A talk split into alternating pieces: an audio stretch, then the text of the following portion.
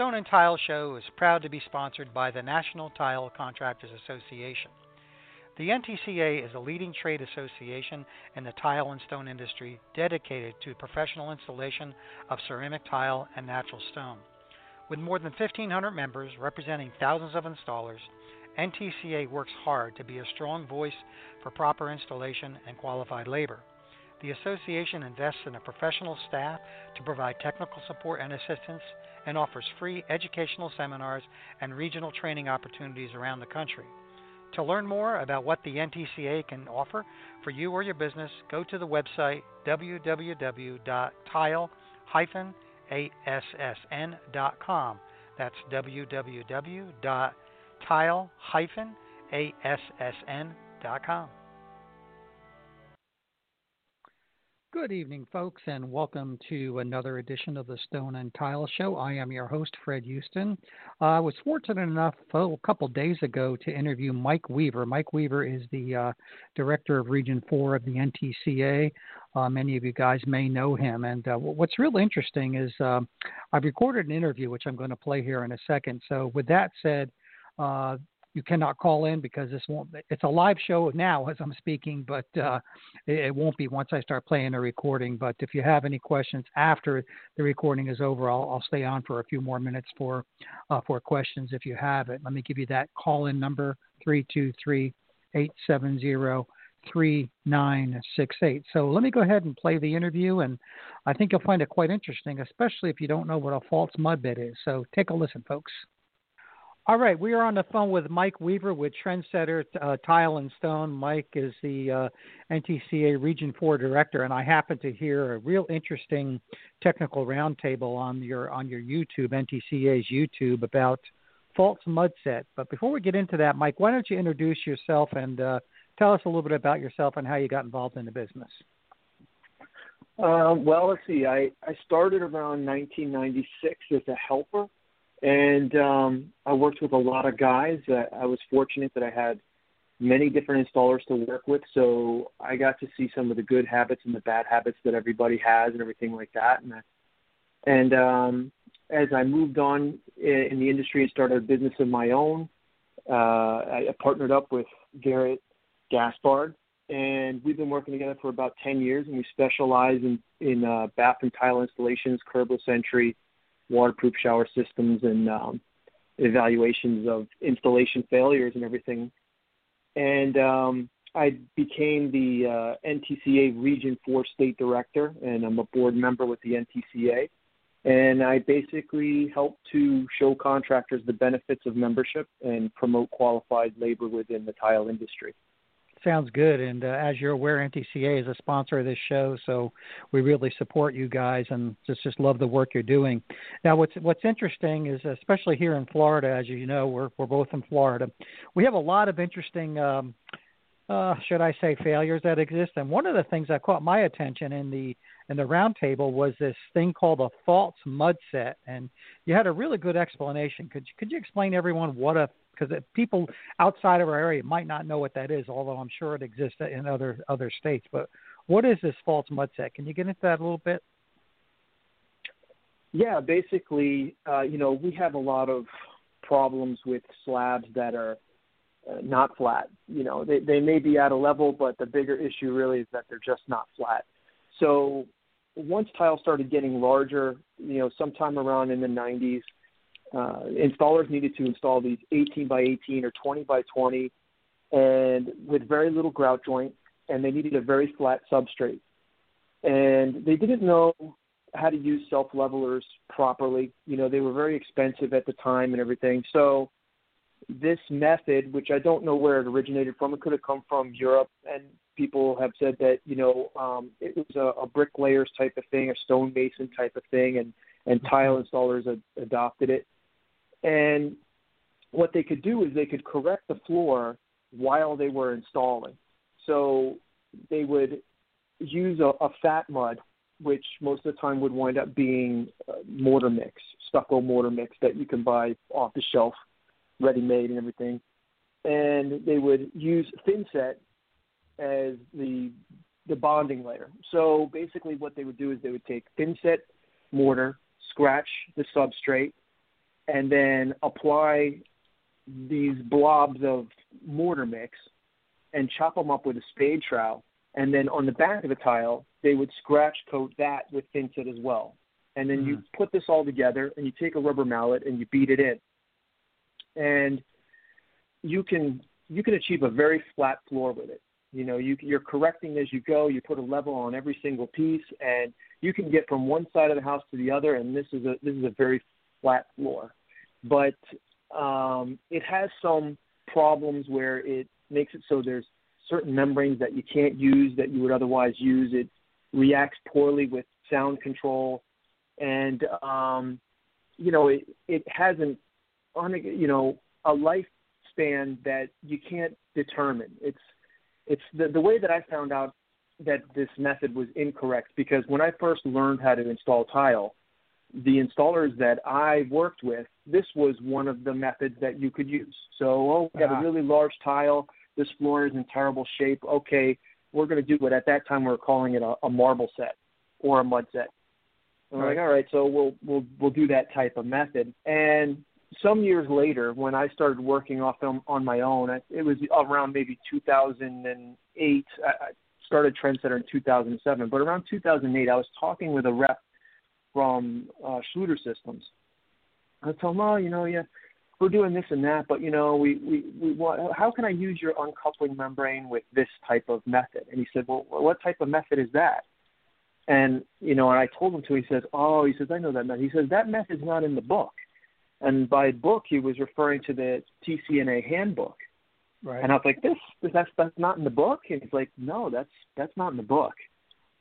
And I was like, I was like, well, that's something that I use all the time, and so do a lot of guys. So we, you know, so as I started to do my own research and everything like that, I started to find out that indeed it wasn't in the handbook, and the reasons for it is really because it's it's not a proven method. While some guys may have uh, a, a high success rate with it, um, mostly because they're getting lucky. There's other guys that will do it and they'll just, you know, they get it wrong. And um, so I started taking it out of an option for my company. I was like, well, if the, you know, if the TCNA is not giving this a standard, well, why should I?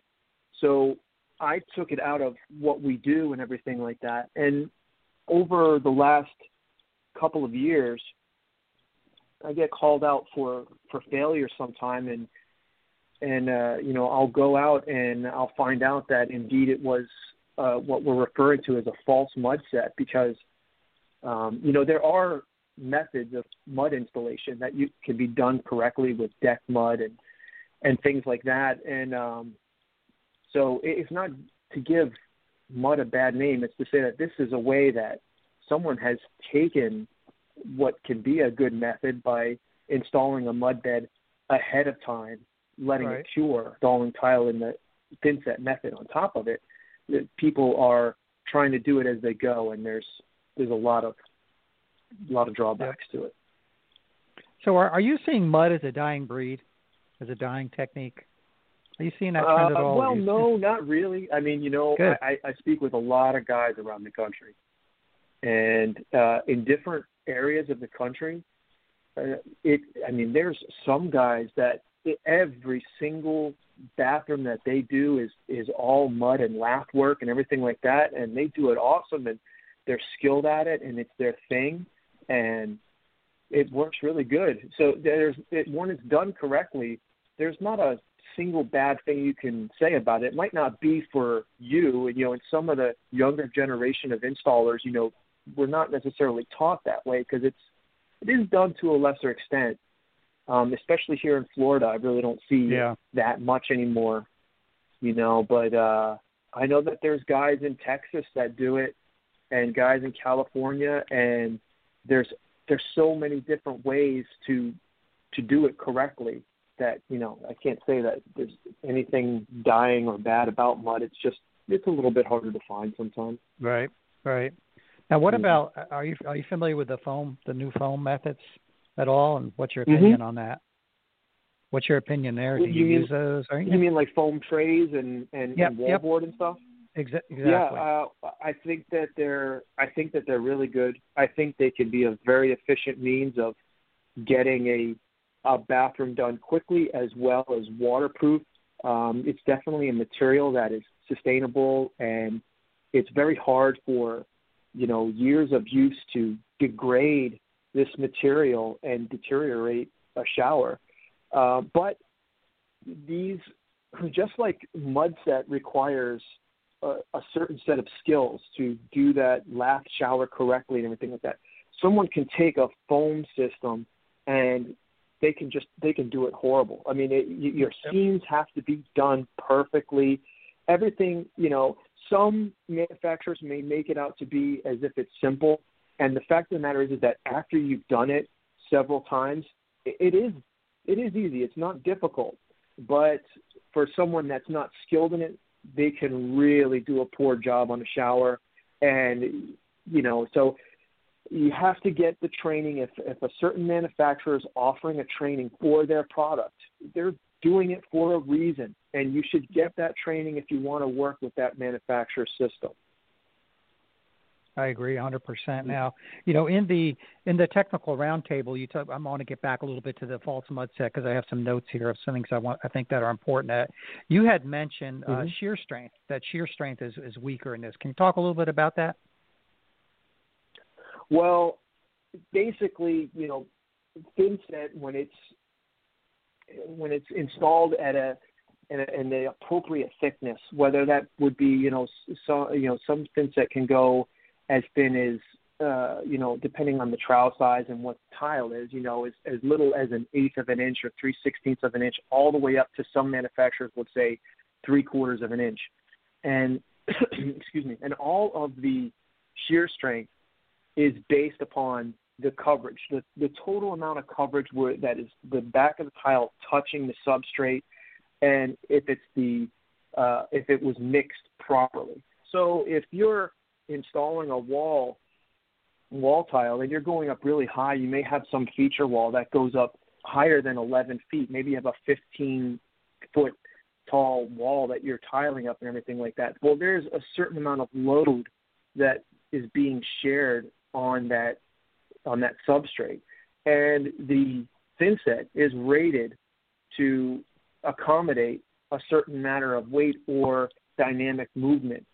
And with a with a false mud with a false mud set, which is typically done on the floor, because you still have your your shear strength that's needed on a floor.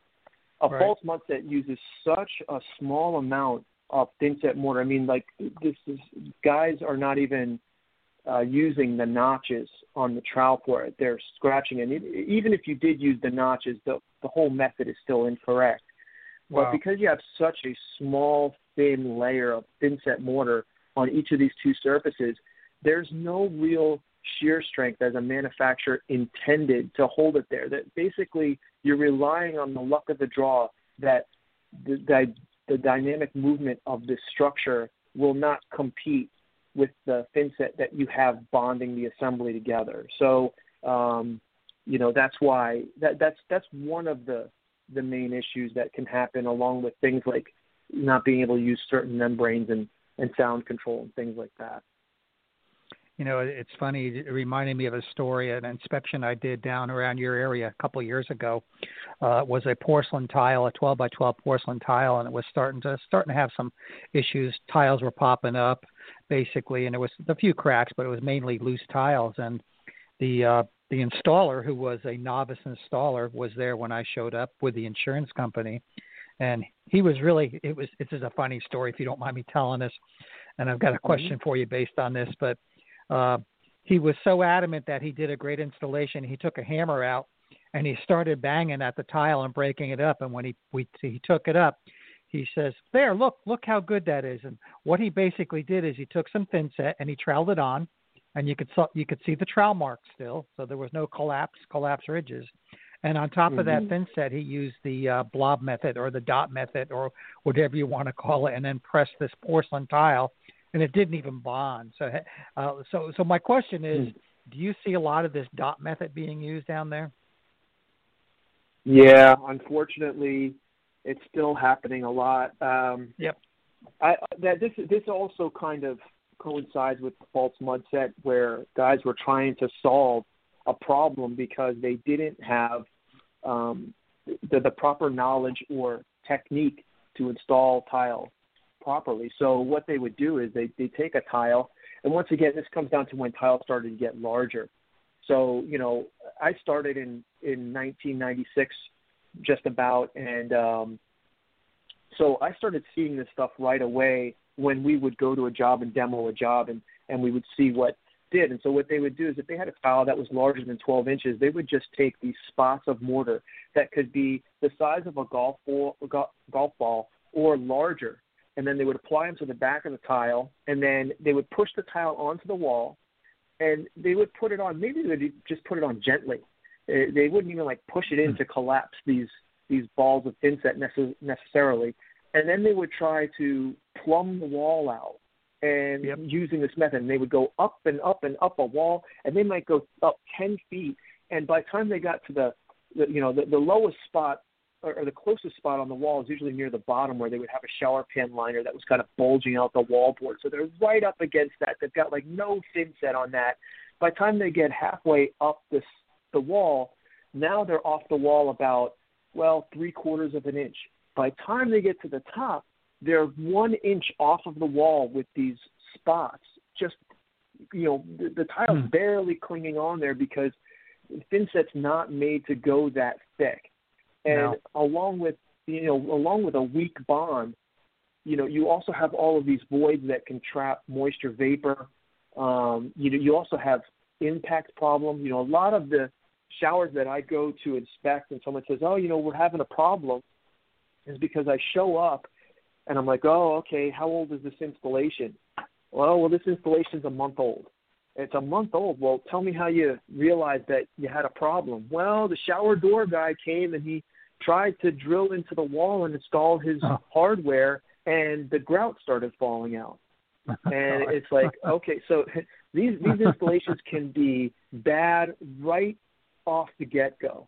You know, um, when someone calls me up and it, you know, they they found out and it's an older installation, it's usually because they knew something was up with it the whole time because grout was was falling out, you know, or maybe they knew right away because they could see on the side of the installation that the installation was growing away from the wall instead of being, you know, three sixteenths from the wall with the back of the tile mm-hmm. to the wall it, was more it'll be it'll look more like a like an inch.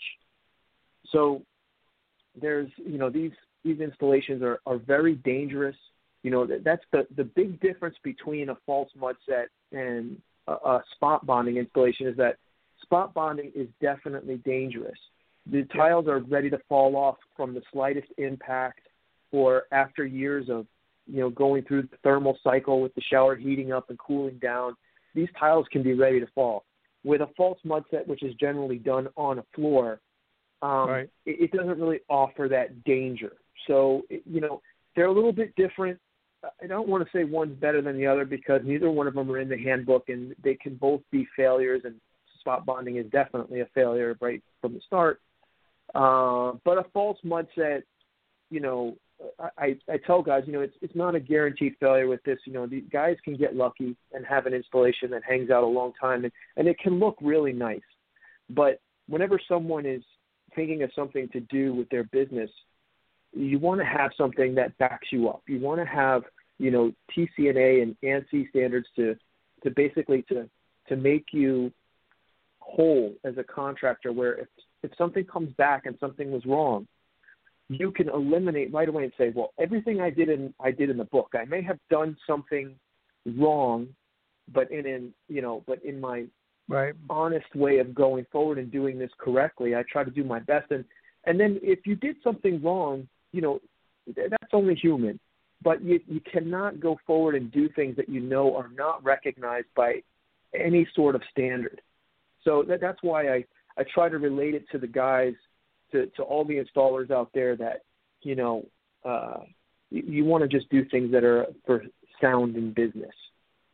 You know, and I'm a real proponent of that, and I, I always say that uh, you know there there's no such thing as a perfect installation. You you can if you really want to look close you can pick any installation apart. But what you're saying is so true. But if you're following the guidelines then you're uh, well, how should I say that you're covered. I mean, you know, a lot of times I get called in by attorneys to look at these things, and of course, attorneys are looking for what do they do wrong, what do they do wrong, what do they do wrong, and if you know mm-hmm. there's some minor things that that's okay, but as as long as they're following uh, the guidelines, I, I'm definitely I'm definitely with you there.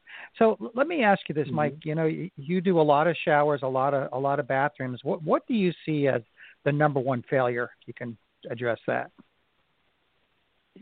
Um, I mean, definitely spot bonding is on the top of my list. That's almost yep. I'd say that's almost nine out of ten times when I go somewhere and someone had a problem. But I also do see a problem like we were talking about, like like foam showers and and stuff like that. I, I will occasionally see someone that maybe used even a, a topical waterproofing and they didn't apply enough coats or they didn't tie the waterproofing in along the bottom depending on what type of shower system they're doing.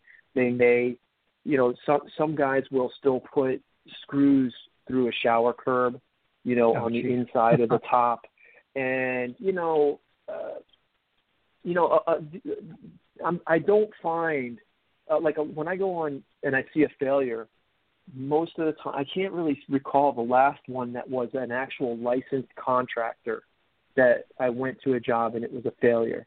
Usually I'll say to the people while I'm interviewing them, I'll say, okay, well, you know, do you know, did the contractor have a license? And say, well, he said he had a license. And I say, okay, they never that, that you know, right? They they never checked it. And you know yeah. what? I, I I can't fault the the homeowner for that too much because you know they might meet someone and the guy is really nice and you know he's personable and he says he has a license and you, you, you trust him for whatever. He might have said some of the right things to to you and you trust him. And that's not really the way you should go about it. It's really easy to check and see if someone has a license. I mean do they have a website? Um, can can you go back and look on them? Do they have a history that's good? Are there some reviews and stuff like that? Also if they say they have a license number this number should be on their business card or a flyer that you have from them. They're supposed to put that license number on on all of the things that they put out to promote their business. And then you can check with uh, you know the local county to see if that person does indeed have that license. You know, on our website we have uh, an article that's written that says uh, an unlicensed contractor is not a contractor, and right. it tells you how to maybe research and find out whether the person that you're interviewing because that's that's what a homeowner is doing is they're interviewing the person that's going to be in their home not just installing tile work but also going to be walking through their house every day and everything like that. You should get a good feeling from this person but it should also be backed up that they have credentials to do exactly what they're claiming that they can do for you. So you know, I, I I deal with homeowners as much as I deal with contractors, and um, I really wish that you know I, I could make the educate customers before I get to meet them because after I meet them, they already had a problem, and now it's yep. it's too late for them. And you know, sometimes a lot of times if I go on a shower and uh, an install um, an inspection on a shower and the people have a problem, you know, these are the people that wind up doing uh, you know, a, a warranted type shower because they really they don't want to go through this again. And so, you know, I'll, I'll offer them, you know, you can get a manufacturer's warranty with this type of shower or that type of shower, and generally speaking, I'll let them pick the manufacturer that that they want to have, and don't push one manufacturer on any customer. I'm like, okay, is that you've done some research now? You're comfortable with this one? Well, so am I. Mm-hmm. Let's do that one you know. So I, I want them to I want them to completely understand what they're you know what they're hoping to get.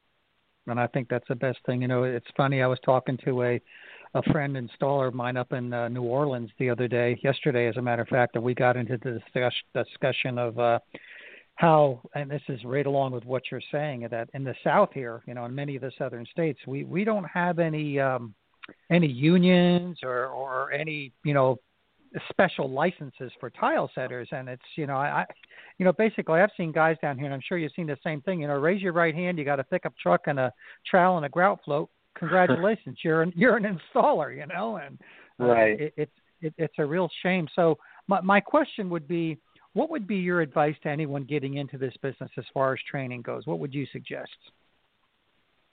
Oh well, I mean, it it kind of starts with the uh, with the people that you choose to work for. You know, so uh, when I started, I, I worked with a really a really awesome group of guys. They really took pride in their work. Um, you know, they they weren't going to let some helper like me get by and do something incorrectly or slack or anything like that. And I learned a lot of great things from those guys. So when I moved on from them and I went to work with some other crews, I would get to see like this crew is just they're terrible or I don't know even know why they do it like that. What are they doing? And what I learned was don't stay with those guys long. If they don't take pride in their work, or if you go on YouTube and you see that they're doing something like the spot bonding method and, and stuff like don't don't be a part of that. You know, so start, you know, your your tile career in a way where you're working with proper professionals you know, because they're they're out there. You know, there's a lot of guys that are bad bad installers, and they may seem like they're paying you right and everything like that, but they're going to set you off on the wrong path. So, you know, after you're a helper and you've, you know, you know, which generally a helper, you're a helper for about two years, um, maybe a little bit longer or less, and then you start becoming like uh, a, a, a, a better helper. They're starting to let you do more tasks and everything like that. And as you start to get to the point where you're actually starting to install tile, you you know if your company is not part of the NTCA, but you see yourself like I'm gonna I see myself branching off here at some point and maybe starting my own business someday, then you're looking at maybe becoming a, a certified tile installer from the Ceramic Tile Education Foundation. You could also look into becoming a member of the NTCA, which year round is going to send you the TCNA book, the, the ANSI book, as well as the NTCA reference manual. It's going to offer you a technical line where you could call in at any time and say, hey, I don't know how to do this, or I'm experiencing this. You know, they will help as much as they can to get you on the right path, and they will also direct you to a regional ambassador or a state director like myself that will, you know, help maybe even come out to your job, let you know, you know, where where you can go from here or what the problem is and stuff like that. So they're there for the support all the way around. And so when you get to that point you know, and you also want to be look into whatever local licenses are needed in your area. You know, for for where I am, Broward and Palm Beach County, Broward has its own license. Palm Beach also has its own license. You know, I have both, and I'd say you get as many of those as you can in the areas that you work in, and if you try to put in the effort, you'll get the license. I know that it's overwhelming for some guys, and this seems like this big path and you don't know how to do it, look, you don't have to know exactly how to do it every day. You just right. have to know what you want, you know. So if you keep on that path and you keep trying, it will come to you. You will meet the people that will help you figure it out and everything like that. So just just stick with it. And it's really rewarding. You just you, you have to do it all legit. You do not want to be one of those guys that has a problem down the road and you're you're in court because your tile fell off the wall and hit somebody in the head. That is just yep. that's just a terrible situation all the way around. Don't want to see me show up on your job, is what they I say.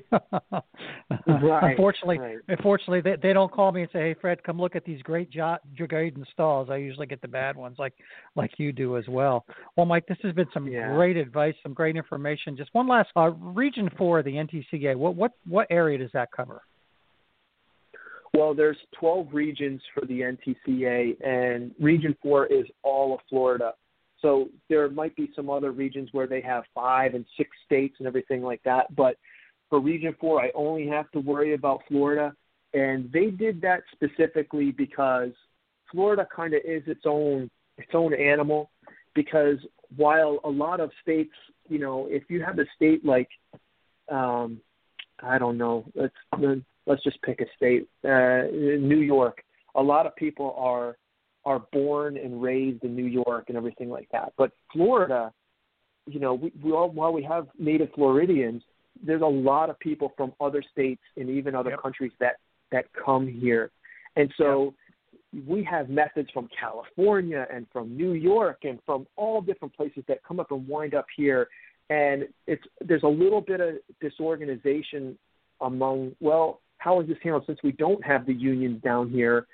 You know, there's not this straightforward path of this is how things should be done and, and this is how it should be.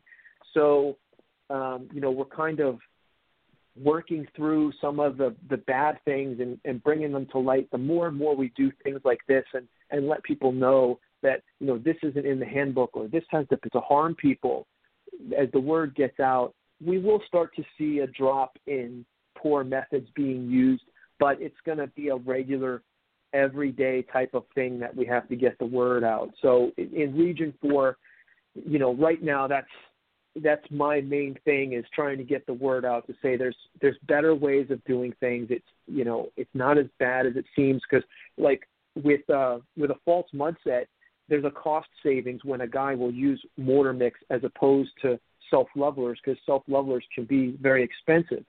However, they're trading off that cost for a dramatic amount of labor. So yep. a false mud set might take you know five guys to do 2,000 feet a given amount of time. But that same amount of footage with less people can be accomplished with a lot less labor in a shorter amount of time. Even yep, if I the agree. cost was a little bit higher in material, you're saving the money that you would have on the labor of the the amount of installers that you need. And so, you know, guys have to take their business model and realize that they can afford to do these things. The money to do a job with self levelers and all that stuff, it is there as long as you're pricing it appropriately and you have skilled labor. If you're missing one of those things, then yes, using a self leveler is going to be difficult, if not impossible, for you. You have to move in the right direction. If you're going to be stuck in things that you learned and you don't even know why the guy that taught you it did it, he just did it because someone else told him this is how we do this. you've got to go farther than that, you know. And and one more thing, just that I can say is that um, Gerald Sloan, that was formerly at the NTCA, he I believe he was the technical um, one of the instructors there, and mm-hmm. he he said to me, it's it's not the jobs you do that make you successful, the jobs that you don't do. So if you get the wrong feeling from a homeowner, you shouldn't do that job. If that job is is larger than you usually do, and and you you know it's too large, don't do it. If there's a you know if there's a shower system and and you don't know how to do it, get the proper training. Say no to that job. You'll you'll have the, those jobs will come back around again when you're ready and you'll do them. So, you know, just you know, get yourself squared away with the knowledge and preparation for the things that you do and don't take on something that's not right for you. Great, great advice, Mike. And uh, you know, be, before we leave here, perhaps uh, if we have anybody listening in Florida, which we do, we have a we have a pretty good listenership in Florida. Uh, what's the best way to get in touch with you? Oh, they can go right to our website at floridatrendsetter.com, and uh, there's a there's a contact form for the guys to uh, to reach out to me. I can help guys get uh, a reduction in their first year's membership and uh, let them know exactly why it's it's great. There's also on our web page. There's also articles for homeowners and contractors, like what is a uh, what is a false mud set, what is spot bonding, how to clean tile and grout, you know, all of those types of things. So I encourage them to stop by FloridaTrendsetter.com. Perfect. Well, Mike, thank you very much. It's been a wealth of information, and I'm sure we could probably go on and on and on with different issues with failure. So, uh, again, I want to thank you for your time, and uh, we'll talk at you some other time. All right, Fred. Thank you very much. Alrighty, folks, we are back live. As I said, that was a great interview. Thanks again, Mike, and uh, hopefully you guys had, had, learned a few things. Uh, I know I, I did as well. All right, I'm going to open the lines up uh, here uh, at 323-870-3968. That's 323 870 3968. And I'll be right back right after this message. Thank you, TuffSkin, one of our gold sponsors. Marble etches and stains. Tough Skin guarantees it will not. TuffSkin provides a unique product and installation service anywhere in the USA with their proprietary stone laminate products. They protect marble countertops with an acid, oil, and waterproof guarantee. That's right, it's now possible to install marble, onyx, and travertine countertops without the worry of etching and staining from common household items like wine, lemon, coffee, or other acidic foods. People have been trying to figure this out for thousands of years, and TuffSkin Surface Protection has done it. Available in gloss and satin to match the countertop finish. Visit them online at tuffskinprotection.com. That's T U F F skinprotection.com to learn more. Are you looking for quality greenstone working products? ESP sells many lines of fine quality, environmentally safe products. Stone Pro, MB Stone Care, Bonstone and Touchstone adhesives, more Stone Care products, Easy Care products, and Better Bio, which is over 80% bio based and approved by the USDA. For more info, visit espsales.net. That's espsales.net. Alrighty, folks, and we are back. I hope you enjoyed that show. Uh, some again, some great information. I just want to mention that I still have available my Stone and Troubleshooting uh, correspondence course available for half price. So uh, price is going to go back up once we're done with this uh, pandemic here. So uh, now would be the time to, to to grab it. It's half price normally, fifteen hundred dollars now, seven hundred and fifty dollars. So uh, go ahead and grab it. Uh, you can send me an email at fhueston, F-H-U-E-S-T-O-N, at gmail.com. Uh, look on my Facebook page. Uh, you might want to join our stone inspection uh, forum there on Facebook. We have a, a, great group there where I try to post a failure every Friday so we get, get some really interesting, interesting feedback on that as well. So until next week, folks, uh, thanks for listening. Keep setting those tiles, polishing that stone, and fabricating those tops. Later, my friends.